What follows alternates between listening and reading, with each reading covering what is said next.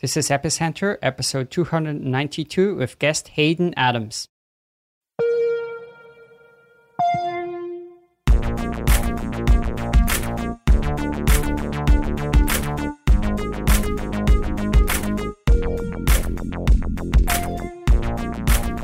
This episode of Epicenter is brought to you by Microsoft Azure.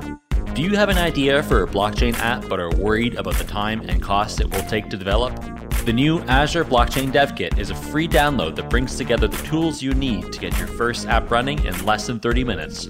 Learn more at aka.ms slash epicenter.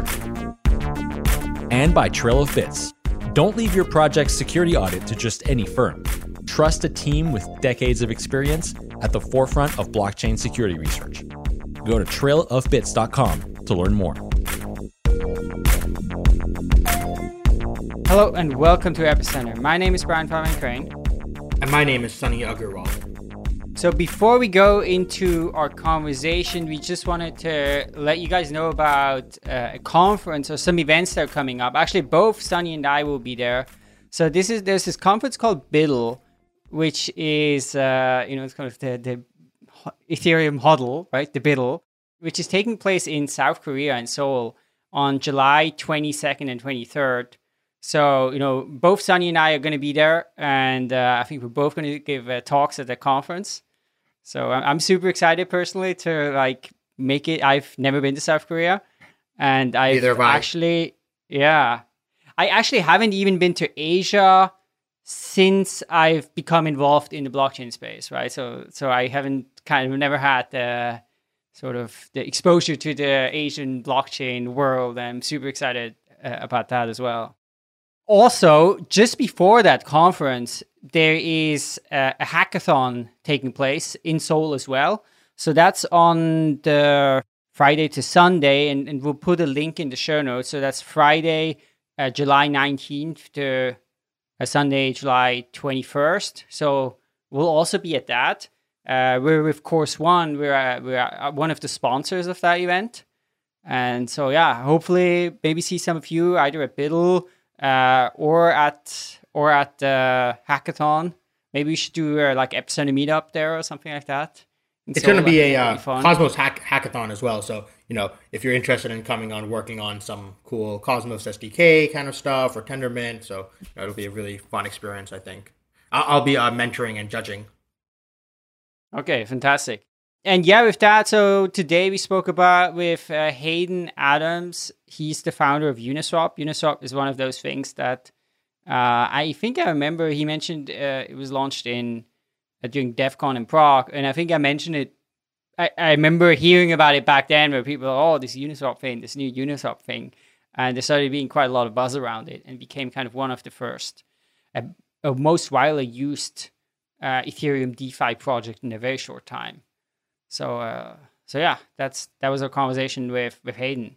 So yeah, with that, let's go. Let's go into conversation. I think it's really interesting to dive into Uniswap and and kind of define decentralized exchanges more general. So let's go there. So we're here today with Hayden Adams. He's the founder of Uniswap, and Uniswap was one of these things that kind of came out of nowhere, and you know, all of a sudden there was you know lots, relatively lots, but lots of lots of activity happening, and it kind of became one of the main, the most used uh, Ethereum kind of DeFi dApps. So yeah, we're really uh, excited to have Hayden on today to dive a little bit into like you know, what Uniswap is, and you know, kind of his thoughts on the future of decentralized exchanges and uh, decentralized finance. So thank thanks so much for joining us today, Hayden. Yeah, thank you for having me on. you know, it's often interesting to hear a little bit. Okay, what what was your journey? How did you kind of become involved in the Ethereum space and like find your way towards working on Uniswap? Yeah, um, it might feel like uh, Uniswap came out of nowhere for you guys, but actually, before it was even announced, I worked on it for over a year. Um, but yeah, I I basically I was a mechanical engineering major, um, so I uh, I spent you know after I graduated um, from college, I spent a year working in uh, thermodynamics, studying uh, heat flow and car designs. Um, but I was sort of passively following cri- the uh, crypto space. Um, a good friend of mine from college, Karl Floersch, had joined the Ethereum Foundation, and so he was sort of constantly talking about Ethereum and slowly piquing my interest. Um, and I actually got laid off uh, from work in about, I believe, June 2017, uh, just as the sort of crypto uh, bull run started. Um, and I really was interested in the space at that point, and I wanted to get more involved. And I decided, you know, mechanical engineering was interesting, but not that interesting. Um, and I just decided to dive into crypto. Um, and I was looking, and so I spent, you know, a couple months just messing around, learning Solidity, uh, you know, trying out uh, token contracts. Uh, but I was looking for a real project to sort of grow and, and uh, improve on um, and really become a, uh, a, you know a smart contract developer. Karl at the, time, at the time pointed me to some blog posts from Vitalik talking about something called a uh, x times y equals k market maker. Um, and so I basically started working on the uh, first version of Uniswap in October 2017. And so it was basically my first project. Um, it was, some, to some extent, it was my first big uh, uh, project as a developer, um, and it was definitely my first project in crypto. And so I spent, you know, a few months building a proof of concept for that. Uh, and you know, it, I sort of, it, I never really thought it would go that far, but I was, you know, I started, I just created this initial website that allowed you to swap between two tokens, and then I slowly started adding features onto it. Uh, you know, pooled liquidity across multiple liquidity providers, uh, chaining swaps, so you could go ERC20 to ETH, and then ETH to another ERC20 in a single transaction. You know, I figured out fee payouts, and once it started to seem like this could be a little bit more than just a side project, I applied for an Ethereum Foundation grant, and this was in April 2018. So I worked on it through the winter, basically on my own. And I continued specking it out from there. I, the Ethereum Foundation grant was, grant, uh, was granted. Um, and so at that point, it became a lot more real. So I hired a runtime verification to formalize the uh, uh, coding spec and formalize the x times y equals k model. And I hired some contractors to work on the interface.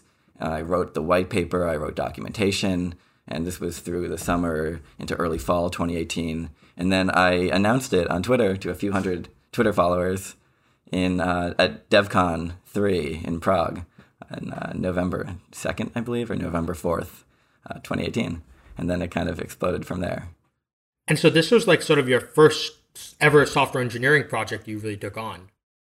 Yeah. Um, to some extent. I mean, I was a mechanical engineer before, so it's not that it's not that I never I, it's not that I had never written code before. But the code I had written was more about you know it was more like MATLAB style or you know Arduino robots. You know, very very small stuff. This was my first real you know the the first uh, website uh, the first interface for Uniswap was my first website, and the uh, Uniswap contract was my first. Yeah, so it, and like the testing for Uniswap was the first unit test I'd ever written. So it was you know, yeah, it was basically the first coding project. Um, yeah. And so, did you also have any experience with like you know trading and stuff, or any experience with like you know dealing with exchanges as a user? Okay, so not really. I, well, as a user, a little bit. Um, I had used Coinbase. Um, I had used Bittrex. I used some of the centralized exchanges, and I had heard a lot about sort of the some of the like I heard obviously heard about Mount Gox I um, I knew about EtherDelta. And so at the time I started working on Uniswap, EtherDelta was the, was the DEX. You know, it was and it was a big step forward in some ways. It um, it was non-custodial, which was a big deal. I kind of under, I kind of recognized that. Um, the exchange no longer held your funds, and it couldn't steal them. Uh, but it wasn't decentralized in the way that Ethereum was decentralized, and it wasn't censorship resistant the way Ethereum was censorship resistant, and it was kind of a pain to use. And so when I started experimenting with Uniswap, it was an experiment in being as uncompromising as possible on the decentralization and censorship resistant fronts, uh, while and and on the UX fronts as well. Um, basically, yeah, th- those were the properties of Ethereum that had interested me. You know, the fact that you couldn't shut, just shut down Ethereum, the fact that no one controlled Ethereum, even though no one could steal the funds in Ether Delta, people could still shut it down. People could still you know, there was still someone controlling the order book or, or hosting an order book. There was still someone that you know had was able to take down the smart contracts or upgrade them or control the token listing or take fees off of every transaction. It wasn't decentralized in the way that Ethereum is. And so that's really that was like the the sort of from a research side, from a sort of experimental side, that's what I was going for with Uniswap. Was there kind of like a deeper reason why you cared about you know this particular aspect? You know, there's so many different things that you could build out in the Ethereum space and smart contract space. So why focus on exchange?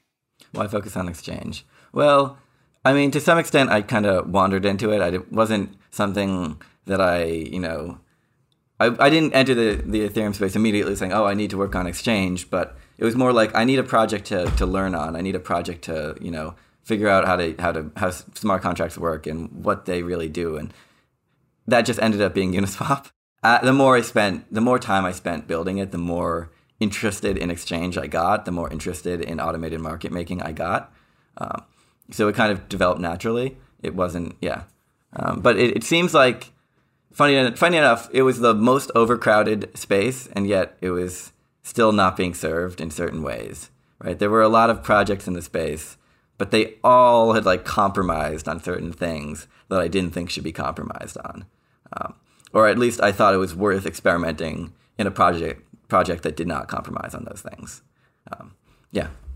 Well, let, us dive into Uniswap a little bit. So, I mean, we mentioned okay, decentralized exchange. You mentioned this market maker thing. Like, what? Give us your like high level overview of like how does Uniswap work? Yeah, for sure. Uh, Uniswap is a decentralized exchange protocol on a high level, um, and it's made up of a uh, series of automated market makers. Uh, so basically, the way it works is that every single there's um, there's a, a series of exchange contracts, one for each token um, and each uh, and each exchange contract represents an ERC20 to Ether pair. Uh, so it allows you to trade between Ether and ERC20 tokens. Um, and they are all linked together by a factory slash registry contract that basically uh, holds a uh, mapping of token addresses to exchange addresses. And so it allows you to look up, you know, if you have a token address, it allows you to look up the exchange address associated with that token. And so each, uh, so if you want to dive into more of how each exchange contract works, let's say you have a uh, ETH to DAI pair, right? So anyone who wants can uh, call the uh, factory contract and deploy this uh, DAI exchange contract. Uh, and then anyone who wants can deposit liquidity into that DAI exchange contract. And so there's two classes of users in um, one of these exchanges. There's liquidity providers and there's traders. Liquidity providers um, basically deposit two tokens, Ether and the ERC20, into one of these exchange contracts and then user and then traders basically uh, send one token to the contract and get the other token out. Um, one of the cool sort of aspects of that it's trying to solve is removing the need to coordinate users under an order book. Um, and you know you don't need to actually it's it's sort of solving some of the coordination between liquidity providers and traders. You have one of these uh, exchange contracts, and let's say someone and you uh, a liquidity provider, the first liquidity provider would put in an equivalent USD value of ETH in that ERC20 token. So they might put in $50,000 worth of ETH and $50,000 worth of DAI. Um, and then there's a, uh, and then exchange between the two assets are automated uh, using this formula, x times y equals k, which we're calling the uh, constant product market making formula. And basically the way it works is, you know, you have 10 ETH and uh, 1,000 DAI in the contract, then the, uh, the constant would be 10,000. Um, and then if you send one ETH to the contract, then now there's 11 ETH in the contract. The contract says, well, the ETH times the DAI in the contract needs to be held constant. So you do, you know, 10,000 divided by 11, and that gives you the amount of DAI that should be in the contract, which is, you know, uh, 909. And so it returns 91 back to the buyer, which is, you know, the difference between the amount that's in the contract and the amount that should be in the contract. So essentially, what's happening here, just to just to clarify, is that basically, you know, the more that people are buying, that the system sort of is automatically cranking up the price, and the more people are selling, it's cranking down the price.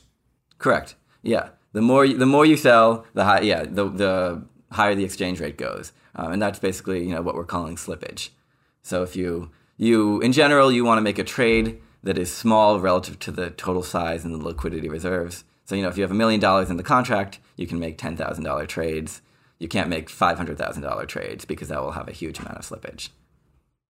Yeah, and and of course, some of our listeners will remember our episode with Bancor, which you know was a few years ago now, but Bancor kind of had a similar mechanism, right? Where you also had like this contract on chain, and then the idea is okay, anybody can go there, and you know there's always a price, right? The the contract's always willing to trade with you. Whereas you know with a traditional exchange, you have like buyers and sellers, and there has to be some sort of matching. And you know if there's no, let's say there's little liquidity, and maybe there there are no buyers or or very few buyers. Whereas here, uh, I, I guess one of the benefits is that it it it might work especially well for you know illiquid markets too. Yeah, yeah, correct. Um, Bancor is very similar to Uniswap. Uh, one of the main differences is that uh, Uniswap uses Ether. So Bancor and, and, Uniswap both have a common pair. Uh, in Uniswap, it's Ether, and in Bancor, it's the BNT token. Um, we think that you know sort of part of the idea is that you know having ether is sort of more liquid and represents the uh, a, it's the sort of underlying token for the protocol, whereas BNT was this just token that Bancor made and sold uh, thirty uh, percent of for 150 million dollars or something crazy like that. Maybe I don't know the exact percent they sold, but I know the exact amount they raised, which was 153 million.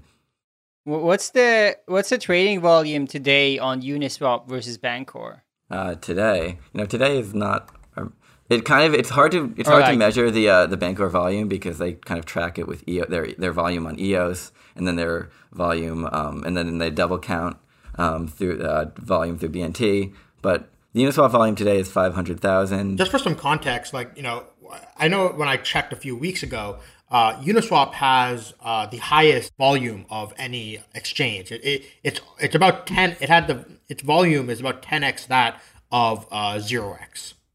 Uh, it it is on some days, not not today. Today actually zero x is higher volume, um, but Uniswap had hit a peak volume of six million about dollars in one day about two weeks ago. Today is just like a low volume day. Um, but yeah, it, it, on on many days it's the number one DEX in, in Ethereum. This episode of Epicenter is brought to you by Microsoft and the Azure Blockchain Workbench. Getting your blockchain from the whiteboard to production can be a big undertaking. And something as simple as connecting your blockchain to IoT devices or existing ERP systems is a project in itself. Well, the folks at Microsoft have you covered.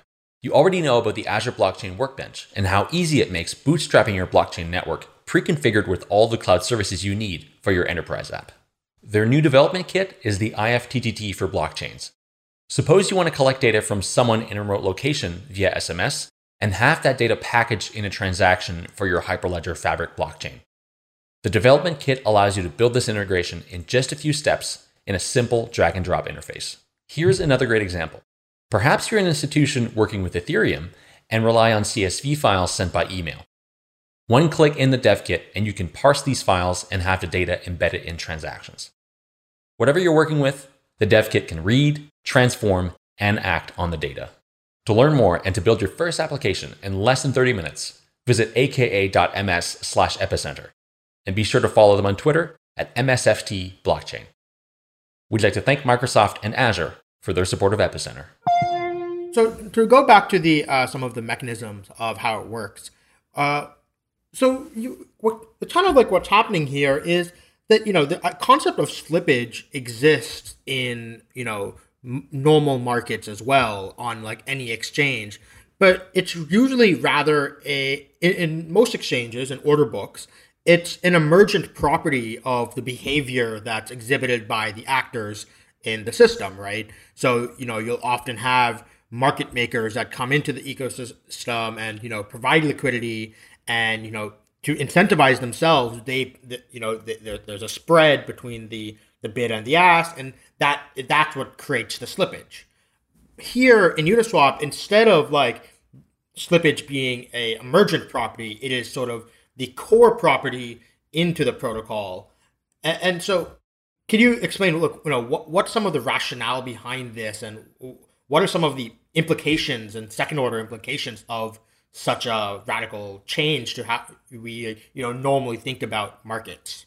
Yeah, yeah. So you, you pretty much nailed it. Um, on a on an order book, you basically have you know constant bids and asks and market makers are maintaining you know spreads right i'll always buy this token for one dollar and one cent and i'll always or i'll always buy yeah and then i'll always sell it for one dollar and five cents something like that um, and then the more and then you know the more the, the the more expensive you get the more people are willing to sell at that price Um, and that sort of creates this natural. The more you buy, the the more the the price slips.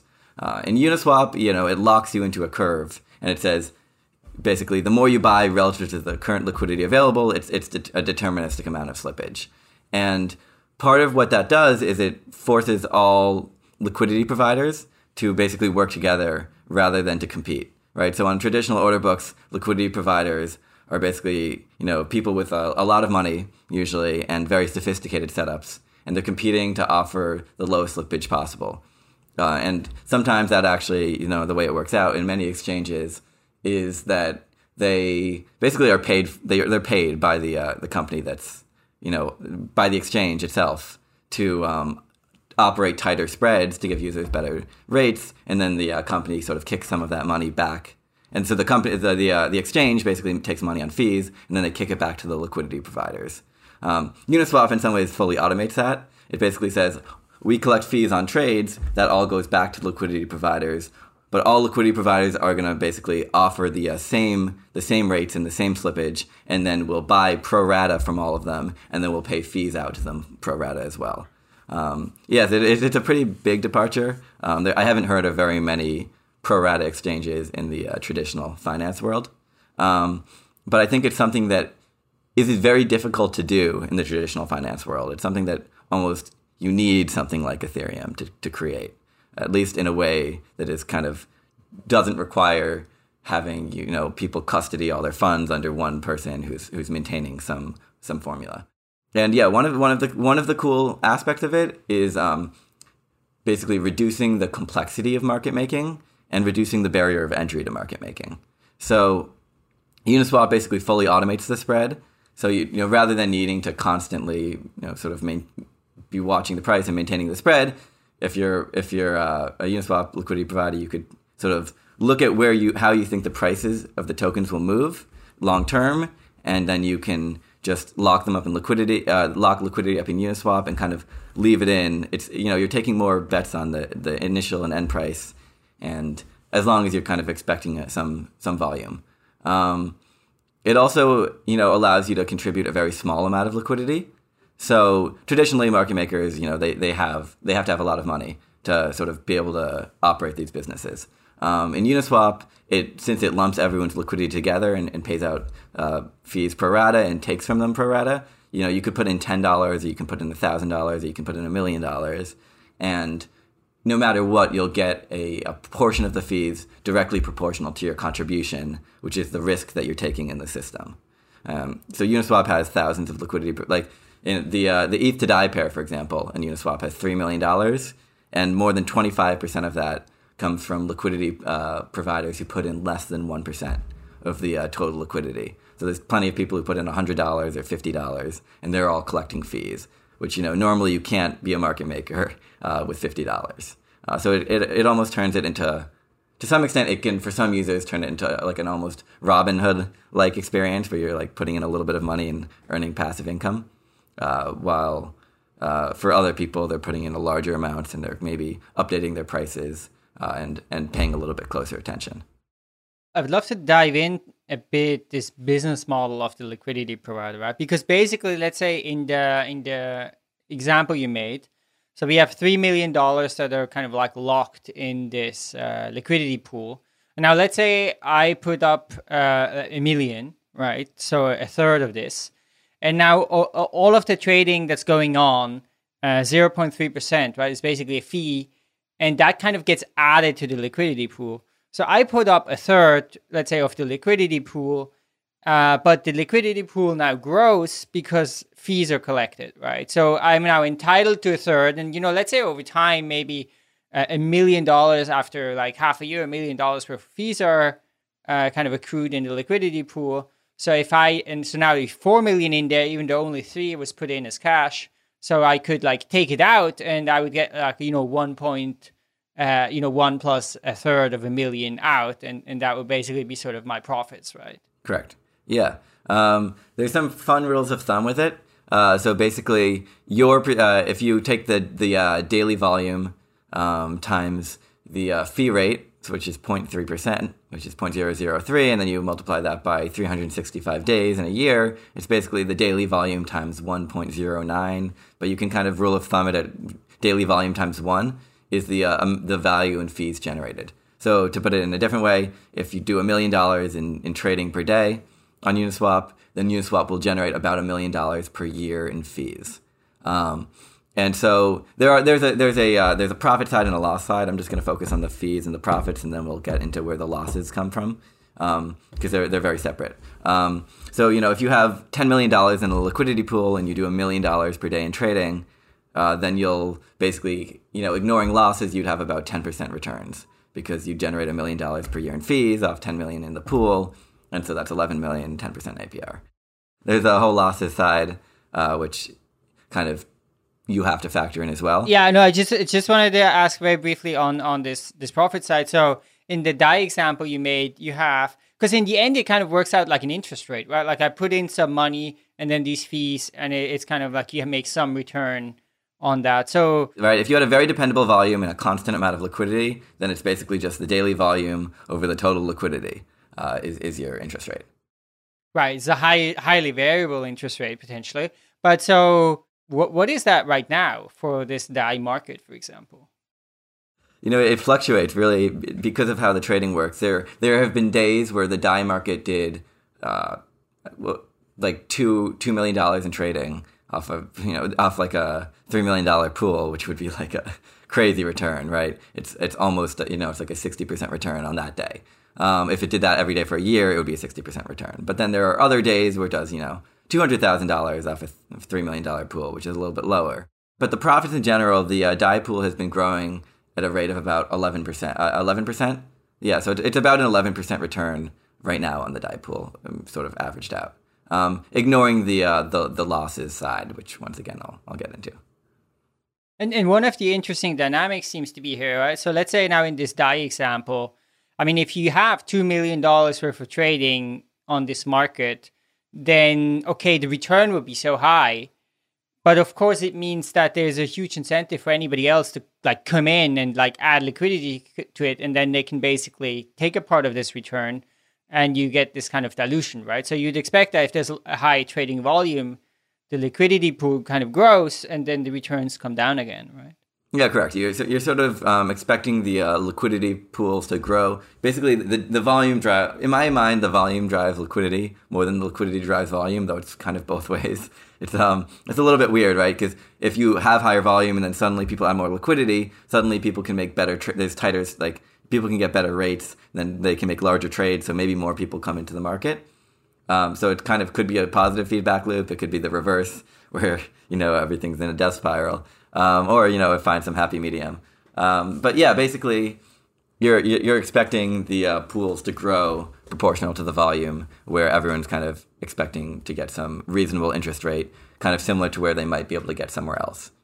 Is there any incentive for early liquidity providers? So, like you know, for let's say there's an illiquid market, and you know I can be the first one to, or earlier to providing liquidity, and that can help the market grow the only, there's only an incentive in that if there's a, already a high demand and there's no liquidity, then while you're the earlier provider, you're getting a higher percentage of the fees until more people join the market. But the way Uniswap works is your fees are directly proportional to the, the to the uh, liquidity that you put up, and you know so you can put in a million dollars and you're the first person and you do it for a month and you're getting 100% of the fees. Someone else comes in, puts in another million dollars, you know they're getting 50%, you're getting 50%, and maybe you know they're they're more they're willing to take less profit and than you, and so maybe you have to exit a little bit of your liquidity. It's really just proportional to what you put in. There's no um, early there's no benefits just because you were there earlier. And so, is there any quote unquote unbonding period from a liquidity pool? No, it's all instant. So, as a provider, I can like you know, eh, you know, given that ETH is like the common trading volume, I, I, you know, it's in my incentive to be running some sort of node that is automatically like rebalancing my ETH from like different liquidity pools. Yeah, so I mean, I talked earlier about how like market makers could get the uh, almost the Robinhood level experience if you know with a little bit of work on our end. Um, but for people who are more sophisticated, who want to make higher profits, they can essentially uh, adjust their rates by making a tr- so in Uniswap, you know, people say you know you can't. It always lags the market. You can't adj- adjust your spot price, um, but you really can by making a trade and add a adding liquidity, or making a trade and removing liquidity, and then or, or removing liquidity, making a trade, and then adding it back in synchronously. You can just like line up a series of transactions that sort of adjust the rate and your liquidity contributions. So there are definitely there's definitely room for a lot more sophisticated market makers, and that's something that we're sort of very into and we're experimenting with as, as well. And also sort of uh, optimizing, you know, ideally you can uh, you can model the optimal amount of liquidity for an asset based off certain properties such as volatility of the asset um, and yeah and demand for it. So, so one of the things that seems like a challenging aspect here, let's say you have a market where you know there's not that much liquidity, or kind of like liquidity goes down, then okay, eh, but maybe I can go and I can lend my ETH on Dharma or like BlockFi somewhere else, and I make whatever six percent there. But now the trading volume is very low, and you know I'm only making two percent on Uniswap, so I want to like take my ETH out and put it somewhere else. But of course, that means that now the liquidity has decreased and the slippage is higher. So it becomes like even more unattractive to trade. So like this this kind of like death spiral seems to be like pretty likely to happen often, no? Um, so that's what I was worried about when I released Uniswap. It seems to have been the other side of the death spiral. It seems to be a life spiral of like um, trading drives liquidity, drives more trading, drives more liquidity, drives more trading, drives more liquidity. That seems to. I was worried about that early on, um, and you know, it's it still is possible, especially in certain you know if, if some assets change a huge amount in, in value. Uh, one thing I've noticed is that, um, well, but I, I, one thing I've noticed is that you know when a when a asset does go down a lot in value, um, there is also a lot more trading in that moment.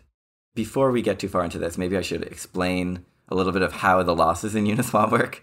I, I don't. I, I, think that you know that makes so. So profits are just are they're just based off the fee volume, right? And every trade that happens affects the uh, the fee profits, and every trade is profitable uh, for liquidity providers. Um, in in in in one way, um, but the other the uh, so it's um, it's you know, and we call it like path independent, right? It or it's it's or path dependent. Sorry, every everything that happens on Uniswap affects your profits, um, your your fees. Yeah, so basically, if a if a asset goes up in Uniswap very high relative to the other, so you have ETH and MKR. Let's say MKR triples and ETH stays the same. As MKR goes up in value, the uh, the contract automatically rebalances all the liquidity providers more heavily towards ETH. Right, so it sells on the uh, it sells on the way up and it buys on the way down. Um, and so you don't get all of the uh, benefits of that MKR tripling. Um, and so that basically loses you money relative to holding those assets. And so what you need is you need the uh, profits from fees to outweigh losses from this uh, from this auto rebalancing. And and those numbers are really kind of deterministic.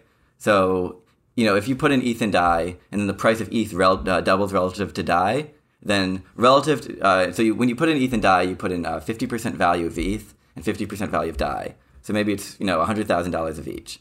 And then if ETH were to double in value, you know, if you were holding your assets outside of Uniswap, right, you would have, um, you would now have $100,000 of DAI still, because the DAI is the same, but you would now have $200,000 of ETH, right? So your total value at the end would be $300,000.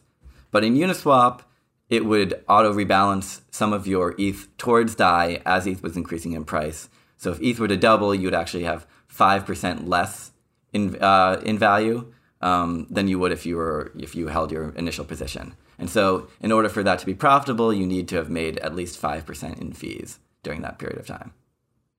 And on the way down is the same way, right? So basically, yeah. you're always worse off. I mean, again, ignoring the fees, if you have your you're holding kind of li- your liquidity pair than if you're just holding like ETH and DAI in this example. Uh, correct. Although the numbers at which you're worse off is not insanely high, and it always performs in between the two assets. Um, so it, one one interesting way of uh, it's actually the uh, the geometric. You basically get the geometric mean of the returns instead of the arithmetic mean. So if normally if one asset goes up 200% and the other asset goes up 50%, uh, 100%, then you get between the two, you get 150% returns on the on the initial value. uh, versus in Uniswap, you you'd basically get the uh, the the, geom- the geometric mean, which is always a little bit less than the arithmetic mean. Um, so off a two x, that's uh, five percent less. Off a uh, three x, it's thirteen percent less. Off a fifty percent change, it's um, two percent less. Off a twenty five percent change, it's like 0.5 percent less. Um, but these these numbers are really um, you know, they're, they're, they can all be predetermined. You know, if I put them in my assets and they start at this price, and I take them out and they end at this price, like you'll know exactly what that loss is. And so, if you know what the daily uh, volume will be in that time period, you can sort of adjust your risk and you can sort of see whether or not it will be profitable for you. Let's talk about security. You know, dApps are pretty unique because, unlike other types of software, they can hold astronomical amounts of value. That's why getting systems audited, creating robust security processes, and fostering a culture of security in your organization is so important. And to do this, you should only trust experts with real security expertise. There are a lot of security firms in the blockchain space, but few have the experience and track record of Trail of Bits. And they've been in business since 2012, long before things like the DAO hack were even imaginable. Trail of Bits works with your team to audit every aspect of your project. And smart contract code is just the beginning. They'll help you implement best practices around things like DevOps, key storage, and user facing applications.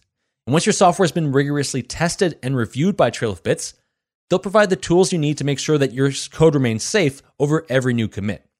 They can even put a software security expert at your team's disposal who'll give you advice and answer your questions when you need them. It's like having your own security engineer on staff. But don't take my word for it. Go to their publications repo on GitHub to read their papers, presentations, and security reviews. It's no wonder teams like Parity, Status, NuCypher, and organizations like Facebook and DARPA trust Trail of Bits for their security audits. To learn more, go to trailofbits.com, and if you decide to reach out, make sure you let them know you heard about them on Epicenter. We'd like to thank Trail Bits for their support. So, I mean, given that we can, you know, it's pretty easy to mathematically model what the expected loss would be. Is it is there no way we could design a fee mechanism to the market makers that ensures that it uh, overcomes that loss essentially where like you know to make sure that like you know it not not not having it be so constant because that's that's another thing i see is that like you know the fact that it's like fixed at 0.3% and you know right now there's no sort of way for anyone to change that. Like we you know we had the DXDAO project on uh it the the show uh, a couple months ago. And so they actually have like this DAO that controls the governance of this Dutch X exchange. And the, the reason that they're able to do this is that so, so that the DAO can modify parameters of the Dutch X in order to make it, you know, be competitive with like market forces. And so, you know, they could change the liquidity uh, shares that the, like the, the fee and whatnot. But if there's no DAO here in Uniswap to like do this kind of stuff, how do we make sure that, you know, Uniswap is able to remain competitive? Yeah, yeah. There's a few options, and definitely dynamic fees is a open research topic that we're, we're heavily looking into. Um, there are all sorts of proposals, such as you know automating the uh, fee based, you know, proportional to the slippage of the tra- transaction. You know, that's one example. Um, or you know, so we're, we're looking into it, and the other option is basically you know you could have a different contract for different fee levels, and liquidity providers could just kind of deposit their liquidity, and the one that they think is you know most likely to be profitable and you know you would assume that liquidity kind of accumulates in the one that has the highest fees um, part of the issue there is that you can sort of um, you know then you might split up your liquidity which gives you worse rates for users if you know some if half the liquidity providers on a pair put them in one fee level and half put in another so it it is um but it is something we're, we're heavily looking into and ideally you know governance DAOs are fun and all. Um, we would love to have it fully automated in a way that can still be profitable. Um, and you know that's something we're heavily looking into. And and one option is also to have it proportional to volatility, um, because that is one of the sort of most important metrics for losses and for fees. Right. So it seems that there's essentially three main things, like three, or from what I can tell, three main uh, factors that we should be taking into account. One is volume, which is what it currently is doing.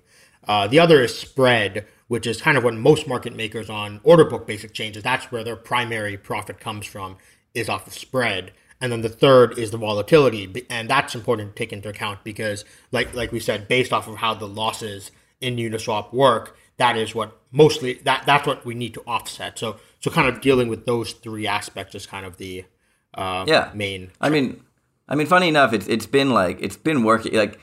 You know the the 0.3 percent basically was a was a YOLO um, from a conversation with me and Vitalik about like what might be the most optimal fee, and it was kind of um, the way the way we chose it was basically to be competitive with other dexes um, and sort of not having it too low, not having it too high, um, and it's actually working for a lot of markets, which is kind of which is pretty cool. Um, so the MKR pair, for example, has been fairly profitable. Uh, the the the DAI pair has been fairly profitable for liquidity providers, and it is working pretty well have, with the with the YOLO fee amount. And so now we're but we're now we're putting a lot more time. You know, we have a lot more data to work with because these these uh, this exchange has been running for a while. It's done you know close to two hundred million dollars in trading since November. It's uh, there's twenty million dollars locked up, and so we're we're able to look a little bit closer and maybe see how different fee levels would have performed, see how different types of uh, dynamic fees might have performed, and kind of model it a little bit better. And I, I am, it is very likely we're going to propose a version two of the protocol that adds in some new features. Version one of Uniswap is very good, but I, I don't think it's like the best it can be. And then one more like thing that might you know I, I'd be personally interested in in a in a version two would be you know more complex uh, bonding uh, curves, right? Because like currently, I think you know x times y equals k seems to be highly simplistic, and it you know it, it, it's asymptotical on both ends, and you know is there any reason why it couldn't be you know some closer to flat or like you know even have constants in uh like so it skews it somewhat, and so is that something that uh well one what is the benefit of that x times y equals k. Is there something, some special properties about this equation that makes it useful? Yeah, yeah. So the, the special property about the equation is that it always keeps a 50-50 value of both assets. And it also, and there are other, there are other equations that might work. Um, but it also uh, minimizes slippage, or at least that's what the sort of current uh, belief is, is that, um, you know, we haven't found any other curves that would allow you to have like if if, the, if your curve moves like kind of steeper in some places and more shallow in other places, then you're going to have more slippage on that on those places. Um, and so in Uniswap, because it's kind of an even curve, you you know no matter where you are in the in the uh, in the market, you're going to have kind of the least slippage possible while maintaining a 50-50 value of each. Now, one one topic that we should bring up here briefly, which is of course always a topic for decentralized exchanges, is the topic of front running for example, like a miner can see, okay, you're putting in a big order, there's going to be some sort of slippage, and then they can try to exploit that in some way. Maybe they can like reorder the transactions and put one of theirs in first, or you know, maybe do some other things. So, is this front running a concern? Have you seen any evidence of people actually doing front running? And you know, what's kind of your thoughts in general? There, there's definitely front running. Um, if you go to, I believe it's frontrun.me, and I believe frontrun.me slash revenue or profit. I forget which one it is.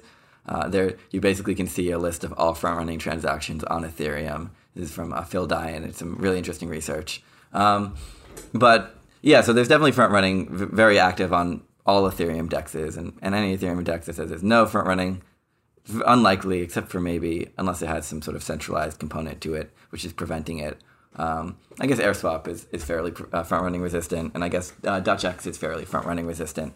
Um, but so on in Uniswap, the current parameters that are sort of prevent uh, preventing some level of front running is the uh, there's a minimum slippage uh, parameter that you can set when you make a trade. So you can basically say, I'm making my. Tr-. So the, the, the type of fronting, uh, front running that's really scary for users is, you know, I'm selling one ETH, then the front runner sees this transaction coming in. They put in a transaction ahead of it that pushes the price, gives me a worse rate. And so I make a trade at a worse rate, and then they trade back against my trade, um, and they take some profits. And the uh, the the most baked in mechanism for there's a few uh, mechanisms. One is just the fees on the transactions. So the mine, uh, so if you if you do a large trade in both directions on Uniswap, that really pushes the rate a significant amount in a large liquidity pool. You might actually have to pay a pretty large fee to liquidity providers for that. Uh, but that's you know still you can still find trades where it's guaranteed profit for the for the uh, front runner. Uh, so that's not really that big a mit- mitigation. Um, there's also the, but the min slippage value is basically, you know, I'm selling one ETH and the current price is uh, 200 Dai. And if I get any less than 199.7 Dai, I want the transaction to fail. And so, you know, you don't know, someone can push the price ahead of you, but only up to the amount that you've allowed in your transaction. Um, and so that's that's the main mitigation in Uniswap. The uh, the balance that you're trying to find is essentially, you know, if, if you make it too tight, you know, if you say even a 0.0001% slippage will make my transaction fail, then tr- uh, transactions could fail from normal trading uh, volume which you don't really want to happen. You don't. You, it's kind of bad UX to have all your transactions failing. So you want to make a uh, you want to make some allowance, but not so much that it's extremely profitable for um, for uh. Another sort of mitigation is these uh, deadline parameters, which is basically you know this transaction can only execute within this time frame, and so it prevents miners from holding transactions and executing them at a time where it's more profitable for the miner uh, it, well, it, it, prevents it from them from doing holding them for too long. You know, if you set it to five minutes, then the miner only has a five minute window where they can execute your trade at a better time for them and worse for you. Um, now we're looking into some very cool stuff, uh, which can help reduce front running or, to some extent, socialize it. It's um, it's kind of an interesting mechanism. We we call it Trader DAO, but it doesn't need to be a DAO. Um, essentially, what it is is a pool of liquidity that grants a specific party first arbitrage rights on Uniswap in exchange for rebating some of their arbitrage profits to the uh, trader. Um, it's kind of an interesting mechanism, but basically the way it works is I, you know, I, I, I want to make a sell on Uniswap. Um, so you know how like Kyber works, for example? Um, Kyber basically, it's, it's a, unlike Uniswap, which automates the spread, they have, you know, uh, market makers that are posting prices. Um, and and then they have a spread. So they have a they have their own like price oracle stuff. Um, each each uh, reserve on chain reserve for a token, and then it creates a spread around that price. Um, and so they'll always buy at one price, they'll always sell at one price. And so you could have a you could have a similar contract that, that sits in in between uh, traders and Uniswap contracts. And if I want to sell, let's say I want to sell a million dollars on Uniswap, I if I'm selling it into a pool with which only has two million dollars in it, I'm going to get 50% slippage on my transaction. That's pretty awful. Um, and the person who profits off that 50% slippage is not the uh, liquidity provider, as you might expect. The person who profits off that slippage is the uh, arbitrage, the first arbitrager to shift that rate from, to make the trade in the reverse direction to shift that rate back to the to the real rate. Um, they they make all the profits from that, except for the 0.3% fee profit. And so instead, you could have a, a liquidity pool that maintains it, a, a, a, sort of privately managed liquidity pool that's maintaining its own its own uh, sort of price feed that has a l- large liquidity reserve in it. And then I want to make my trade on Uniswap. I say I want to sell this million dollars on Uniswap.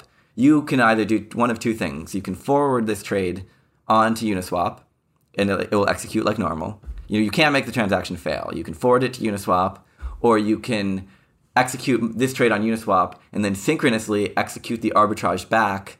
Uh, and then, you know, if it, this shifts the rate 50%, you can shift the rate back from 50 to, to 45. And then, um, and then I will get, you know, I'll only have 5% slippage. And then the, uh, the person who, who, who pushes the price back, the, the, the, the, uh, what, what, the trader DAO, basically could take profits on shifting it the, the rest of the way. So the 5% to the 0%. And so that basically is uh, an interesting way of, of giving better execution to users um, and reducing slippage for, for large trades. Does that kind of make sense? I, I think that does make sense in a high level. Now, I would love to speak a little bit about decentralized exchanges in general. So, you know, we've, we've kind of talked about how Uniswap works, but what do you think are some of the unique things and like use cases where you think that, you know, maybe decentralized exchanges or Uniswap in particular you know they really have a, like an advantage versus centralized exchanges. Yeah, um, I mean there are all sorts of problems with these with centralized exchanges. Um, you know, Mount Gox, sure, but that, that's the one people point to. But like, you can look two weeks ago to Binance losing fifty million dollars of Bitcoin, or um, right. Uh, so the biggest, the biggest vulnerability, the biggest problem with centralized exchanges is is probably security. Uh, but then they also, you know, they can shut down your account. I, I used to have a Bittrex account, and you know they, they removed all trading in New York. They, they deactivated my account this week, um, so I can no longer use Bittrex. And I had to, if I if I didn't withdraw funds in time, then I would have lost them all. uh, never been able to withdraw. Uh, another example is someone once sent me uh, some ZRX tokens to my. They asked me for my Coinbase address to, to give me some ETH. They sent, and I didn't realize that they sent were sending me ZRX tokens, um, which you can send to an Ethereum address on Coinbase. Uh, but because I was in New York, you know, I was actually not allowed to withdraw them, and so they're just permanently locked in Coinbase, um, the ZRX tokens, because I thought I was getting paid in ETH. Anyway, so that's like another example um, of centralized exchanges not being so great. Um, so there's all sorts of security issues. There's all sorts of uh, issues with uh, censorship and uh, things getting shut down. Um, you know, they're also they're also charging really high fees, right? Uh, Coinbase, if if I want to buy some ETH, it's like a one percent fee or something crazy. Uh, which you know, I guess which Uniswap you know tries to lower to 0.3 percent. Um, yeah, Wait, were you, were you mostly offer, uh, asking about decentralized versus centralized, or decentralized versus other decentralized? Yeah, no, I think that that was that was good. I mean, one of the so one of the things that I, I would encourage our listeners to to watch. So this great talk by Arthur Hayes, and he's the you know the I think CEO or one of the founders of uh, this exchange called BitMEX. And BitMEX is you know I think the largest volume kind of trading platform. Uh, it's also sort of a thing quite different from Binance, but gigantic volumes and it's interesting because it's to talk about decentralized exchanges. And of course, he runs a centralized exchange. But then, you know, he basically says, okay, what are the people kind of proposing that are building decentralized exchanges?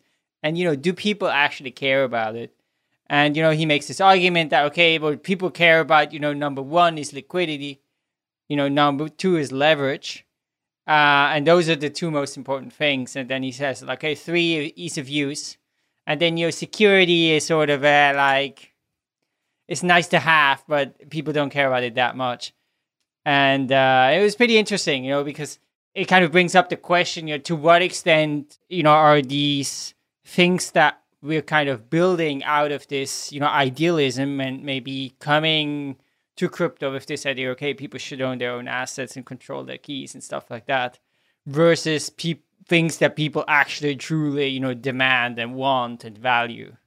Yeah. Um, i mean I, I think that's kind of bs um, not not to insult arthur hayes but um, like i think that it's true to some extent. I think that you know there are things people care about and there are things people don't really care about. But like if we don't care about decentralization and we don't care about censorship resistance and we don't care about like being non-custodial then like why have blockchains? Like what are what are any of us doing here right? None of it matters if we don't care about these things. Like, um, I also think that like, you know, hand waving security is a little bit weird, and I think that security is one of the biggest properties of decentralized exchanges that matter, right? Reducing, um, you know, single points of failure. Um, I agree that you can get a lot of volume in a centralized exchange.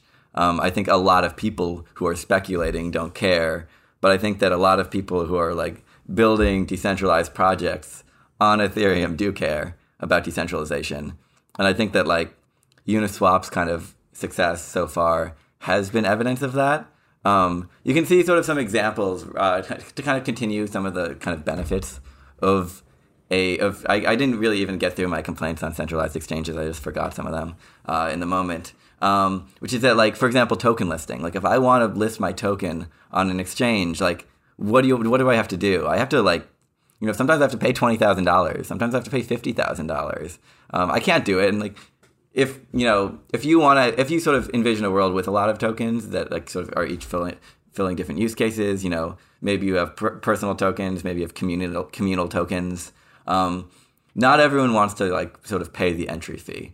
Um, and uh, one thing you could do with Uniswap is basically anyone can create the exchange for their own token and anyone can trade it, anyone can pool liquidity. And there have been some like really cool examples of this in Uniswap so far. Um, so the uh, one cool one was, for example, uh, was uh, the uh, Reddit Karma uh, donuts, um, where basically someone uh, someone created a, a on ramp for Reddit Karma. Reddit, basically, Reddit introduced a feature that allowed you to um, track karma on a per subreddit basis and actually transfer it around and use it in in polls. And so they created a, a governance system on, on the ETH Trader subreddit, and they allowed people to sort of uh, use their Reddit Karma, and then someone created a bridge that allowed you to turn that into an ERC20 token on Ethereum. And um, someone pinged me one day and was like, "By the way, people are trading Reddit Karma on Uniswap." I was like, "Wait, what?" Um, I, I, created Uniswap. I, I, I, made the smart contract. I made the front end, but like I didn't know about this. And then um, you know I, I looked through the sort of the contracts, and within you know three days of this of this sort of someone creating this Reddit ERC20 bridge, um, people traded thirty thousand dollars worth of Reddit Karma on Uniswap, um, which you know allowed them to vote in governance polls on on. And then you know the guy operating the bridge kind of freaked out and shut it down. Um, but you know ideally the uh, the social media platform would would have a more dis- decentralized uh, component that wouldn't allow anyone to shut it down. Um, yeah. So, and another example would be like, you know, for real tokens like you know Spank or MKR um, that have not traditionally the teams behind them have really been adamant on like not paying listing fees and not like you know um, and and they've it's been really hard to buy MKR and it's been pretty high uh, for most exchanges but because of the permissionless nature of Uniswap you know, Uniswap now has six million dollars in the in the uh, ETH to MKR pool, and it's basically become the largest exchange for MKR. Um, and, and similarly, it's it's the largest exchange for Spank tokens, which you know also they don't want to pay the uh, pay any exchanges to, to list their token, and it's also the largest exchange for, or so it's one of the larger exchanges for Foam, which is another project that sort of follows these values. Um, so I think that the uh, permissionless listing, uh, allowing anyone to deploy their own exchange, stuff like this is is a big deal. I mean, I, I totally agree with that. Uh, I, I think like one of the places where decentralized exchanges really shine over decentralized ones is in this listing of exotic assets, like you mentioned. And for example, let's say someone had like created a staking derivative of like bonded atoms to the Chorus One validator, right? Like which exchange is going to go list that on like you know you're not going to get bitmex to go list that and like you know provide all these features but like you know anyone can then go ahead and take that staking derivative and like you know create a uniswap uh, contract on it. And i think and so I, and so you know i think given that that's where you know i think out of where uniswap really shines is that it provides some level of usability to even very low uh, liquidity assets. And Correct. because of this, I think it works well where like you can have this, uh, like you know, it, it, it, I think Uniswap really kind of probably why we've seen Uniswap grow to be the largest uh, decentralized exchange so far is because it really hit that product market fit where like okay, it is the one that's best for dealing with exotic assets, which is what people are actually using decentralized exchanges for. Yeah, yeah, no, I, I agree with that. Um, it's also there's also a, a UX component to it uh, and a, a, kind of uh, integrations component to it. Where so Uniswap is incredibly simple. Um, it's, it's it's accessible fully on chain. You can integrate it into your project very easily. You can you can bootstrap your own liquidity really easily. Um, it's you know it's highly programmable. Um, I guess one thing that we kind of didn't talk about, which I sort of I think I saw in some of the notes for the I uh, was the uh, sort of like the aspect of liquidity tokens, and this actually plays into the leverage that Arthur Hayes was talking about which is basically if you're a liquidity provider on Uniswap, you can you know you could lock up some ETH and some DAI, and actually while your your, your tokens are locked up, so if you it, you know you have the ability to withdraw your proportional share at any moment, but you also get an ERC20 token that represents your right to withdraw that share. And so you could um, you basically you burn this token to withdraw your liquidity, but you can also transfer it around, and it can also be used in other contracts. So an example usage could be that you you know you lock up your your your liquidity in Uniswap, you get some uh, you get your liquidity shares, uh, you collateralize, and so you now you you now have a position on both assets in Uniswap. You know maybe ETH and MKR, and you're also generating fees on Uniswap. And then you could lock up these liquidity tokens. You could actually take out a loan against these liquidity tokens. You could open up a CDP in multi-collateral DAI, or on, or you could take a loan on Dharma. You could, you could like, you know, take a loan out against these assets um, trustlessly, and then you could um, you know increase your leverage. You could maybe you could uh, collateralize your liquidity shares and become and take out enough ETH to become a uh, a uh, validator, or maybe you uh, in proof of stake when when that exists, and maybe you can. Um, or, or maybe you could, you know, swap. You could take out some. You could take out some ETH, and you could swap half of it for a DAI, and you put that back into the liquidity pool. And now you've leveraged up on Uniswap fees. Has anyone u- created a Uniswap market against liquidity pool liquidity tokens? Yeah, yeah. You actually, someone did create a Uniswap uh, liquidity pool for ETH to DAI shares on Uniswap, um, which is kind of funny. Um, it's you know it, it, kind of works. It kind of makes sense. There's not much liquidity in it right now, but it, it could be kind of a cool way to like on ramp onto Uniswap really easily. If you want to become a liquidity provider and you don't want to go, you could just send some ETH to this contract and you'll immediately get you'll immediately be a liquidity provider. Another kind of interesting thing that happened is I think Compound sort of saw this uh, this model that we were using that I that we kind of created for Uniswap, where you have shares that represent your portion of the pool, and they kind of added this thing they call uh, C tokens or compound tokens, which are basically if you lend your DAI on compound, you get something called C DAI, which represents your ability to withdraw the DAI that you lent on compound, plus any interest uh, generated. And so it kind of does, you can do the same thing in reverse. You can lend your DAI on compound and then take out the C DAI, and then you can lock those in a Uniswap pool against ETH. And actually, now you can, um, you know, immediately go from ETH to, to you could go from uh, owning an ETH uh, uh, position to um, owning a a, uh, a, a interest generating DAI position and a single swap on Uniswap. And this has actually happened, and it kind of allows you to increase your leverage once again. Um, and this actually already happened. Uh, you know, once again, without me doing anything, without me saying anything, because it's decentralized. Um, Compound or some people affiliated or just some random person uh, took you know one hundred and fifty thousand dollars worth of Compound DAI uh, and put it in a, in a Uniswap pool. So now you can you know swap between Ether and Compound DAI or Compound DAI and any other ERC20 token through Uniswap in a, uh, in a single transaction. But yeah, no, I totally agree. I think that's probably the most powerful thing about decentralized exchanges, just this aspect of like, okay, you can like easily integrate it and innovate on top.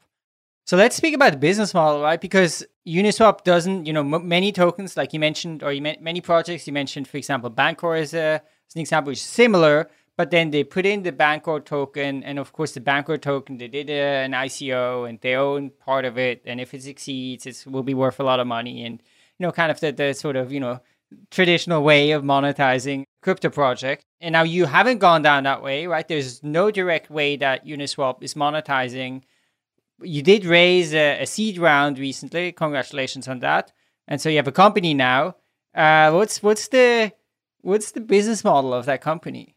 To to jump back, like I think that like ultimately like there was this traditional, there was this ICO boom, and everyone was selling a token. Um, but I think it became clear to a lot of people that it didn't make sense. Most a lot of these tokens didn't make sense. And I'm not going to point fingers, but like I think that the projects that are going to be successful in crypto are projects that build the best version of that they can, not a version that's easiest to monetize. Um, and that was sort of the idea going into Uniswap. Um, that said, you know, it's a very legitimate question. You know, how how do how do you make money on a public good? Because right now Uniswap is essentially a public good, and I, I will say that I raised money on the idea that the value that there's value to the brand and the reputation that I'm creating, and there's value to being at the center of DeFi and to being at the center of this like decentralized exchange thing and this decentralized yeah financial system. Um, we are still deciding. You know, we have a lot of cool things we want to build, like a lot, a lot, a lot of cool things we want to build on top of Uniswap, um, and we think some of them can have cool business models to them. I'm not ready to kind of like immediately just start listing things off, um, but I will say that you know it's more about you know like. Uh, it's not that crazy to have companies that aren't immediately generating revenue that are valuable, right? You know, a lot of projects in in this current in Silicon Valley right now are still not profitable and worth you know fifty billion dollars or something, right? I don't even know if Uber makes money yet. Long story short, uh, you know, we'll see. we we have some really cool things we want to build, but you know, still, I I, I don't want to go too far down the uh, path of exactly what it is until we've more clearly decided on the exact route we're pursuing. Did you ever consider, you know, integrating a token in there, or like was it clear to you kind of from the start that it didn't really make sense? I'm not against tokens. I'm not even against integrating tokens into Uniswap. Uh, breaking news. I um, I'm against doing things for no reason. If it becomes clear that for Uniswap to make sense, we need we need um, a actual group of people modifying parameters, then maybe we need a token to, to, to control that. but I'm not kind of letting the cart lead the horse on on introducing unnecessary feature or like introducing a token before we before it's very clear that it's necessary. Um, so yes, there there are potential you know DAO mechanisms that could make sense, or you could just you know generate you know maybe you, you maybe you build a contract that adds some service or build some cool thing on top of Uniswap that that takes out a little fee and it's not built into the core protocol. I, I don't think that everything needs to be built into the core protocol. Um, I also something that's been kind of I'm still sort of thinking through, um, but something that I've been thinking about a lot recently is that in the sort of Silicon Valley model for companies has been like someone creates something, they own a percentage of it forever, for all eternity. And I don't know how much that makes sense. I think that like what if what if Mark Zuckerberg created Facebook and Facebook owed him 10 billion dollars and then after after he got paid ten billion dollars, like screw Mark Zuckerberg, he doesn't need any more money uh, for what he did building Facebook initially. Um, so i have sort of been thinking about this idea of like um, uh, protocols ow- owing their their creators something, but not something forever. Anyway, it's, it's I I, I then he, he would be very poor. More Mark Zuckerberg with only ten billion dollars, incredibly I mean, poor, right? Like. How how awful would it be if he only had ten billion dollars and not, you know, fifty percent of Facebook for all eternity? Yeah, so I I just it's something I've been thinking about. Like, yeah, I, I think that you know public uh, there is a really interesting trade off between like profitable projects and like and like optimal projects in the crypto space, and it's kind of interesting. Um, but ideally, you know, you can strike a balance. And I'm I'm not like personally too worried. We have we have a pretty decent runway to work with from our seed round, um, and and we have a lot of cool ideas. Yeah, I mean that's where I think like things like the uh, Zcash founding founders reward and stuff are also like interesting ideas. Yeah, as well, definitely. And so really quickly, you know, kind of uh, going back to like exotic assets and you know your your revenue model. You know, I think one of the most exotic assets I've heard about being traded on uh, Uniswap is these tokenized socks. Uh, could you tell us a little bit about these? Yeah, um, this is a project I really just wanted to do for an incredibly long time. Uh, it kind of came out out of these. So I'm wearing one of these Uniswap shirts, which were sort of cool. Um, and so we kind of, you know, people kept telling me, "Oh, you should create a liquidity pool for your Uniswap shirts." And you know, people. I've, I've been sort of thinking about what it means to kind of combine these digital assets with these physical assets. Um, and so, sort of a high overview of what Unisocks is uh, is we created a, a token, um, Socks. It's called. That's the ticker, and uh, the name is Unisocks version one or edition one. Um, and each and the idea is simple. You you you create these socks, uh, a limited scarce supply. So we created 500 socks tokens, and then we locked them in a liquidity pool with some ETH.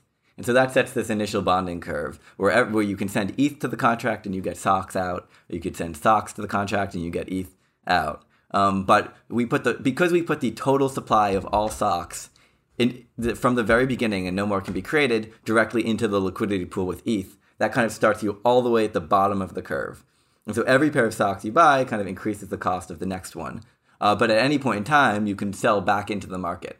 Uh, so if you buy 10 socks and someone else buys 10 socks, then the first person can sell them back and actually make some profit. Uh, and so it's kind of a it's a kind of a funny thing. Um, but the what will happen is that you know every sock token uh, will be redeemable. You know you can so there's 500 sock tokens and you can burn a sock token and it will be redeemable uh, and basically pa- uh, give a you know send your address and we'll mail you a pair of socks, uh, limited edition, uh, high quality socks with you know with the name with with some with a cool design on it. Um, anywhere in the world, basically. Um, uh, well, almost anywhere in the world. Uh, Phil Daian was uh, creating a tax on Uniswap, the, or on Unisocks the other day, and he pointed out that two ways, that two two things you could we couldn't send it to is you know sanctioned countries, and you can't send so that would be an attack if you if you're like burned a sock token and say send it to this address and then sanction country. Obviously, we're not going to do that. Um, the other attack would be um, getting a uh, sending have, uh, ordering a few pairs of socks to an address, getting out a restraining order for some for some weird person sending you socks, and then ordering more socks. But anyway, that's kind of going way down a rabbit hole. Um, the point is that obviously you we will only send it to a reasonable location. But um, yeah, so every pair of socks, every socks token can be burned and will will be redeemable for a real pair of socks mailed directly to your address. And it's an experiment with UX in uh, in uh, buying stuff on on uh, through crypto. It's an experiment in price discovery for rare merchandise. So an interesting thing is that like if you if if uh, Nike's uh, releases like a rare pair of sneakers, a rare edition Yeezys or something, um, you know, there's a limited supply, and they sell them at a flat rate, right? They'll, or probably usually you know maybe it's two hundred dollars or three hundred dollars each. But then there's this whole secondary market that's created around it, where people buy them for three hundred dollars and they resell them for two thousand dollars, or you know the first people to buy them can sell them a lot more. And strangely, uh, you know, Nike's only indirect doesn't really directly benefit from the fact that they're they're and the creators and the designers of the of the uh, of the shoes also they don't directly benefit from the socks going to three thousand dollars versus three hundred unless they maybe keep a few pairs for themselves or something like that. So the idea with this is that you know you you put it on this bonding curve and then the the price of the of the asset will just automatically go to you know whatever the value is, whatever people are willing to buy for it, and the uh, the company who created it, the designers behind it, they can kind of directly profit from this secondary market, which is kind of built in. There's only a, it's like there is only one. There, there's no need for a secondary market because it's built into the the primary market. Right. So that that is your business model. It's not our business model directly, but like it's an it's a it's an experiment. It's um I mean we didn't do it for no reason. Um, it's uh, we technically sold ten thousand dollars worth of socks in in like two days. Exactly. Um, and there's Right. been about and funny enough, you know, we sold ten thousand dollars of socks, but people are trading them back and forth now. Uh, and there's been probably like fifty thousand dollars worth of socks trading, uh, not stocks trading, socks trading, um, in in the past few weeks, uh, which is which is pretty funny. Cool. Thanks so much uh, for coming on, and it was really uh, interesting to hear about Uniswap and your plans. I think lots of lots of exciting things here, and uh, we're really excited to see kind of like what what's going to come out of it with all these improvements and different plans and iterations on it. So yeah, thanks so much for coming on. Yeah, thanks for having me.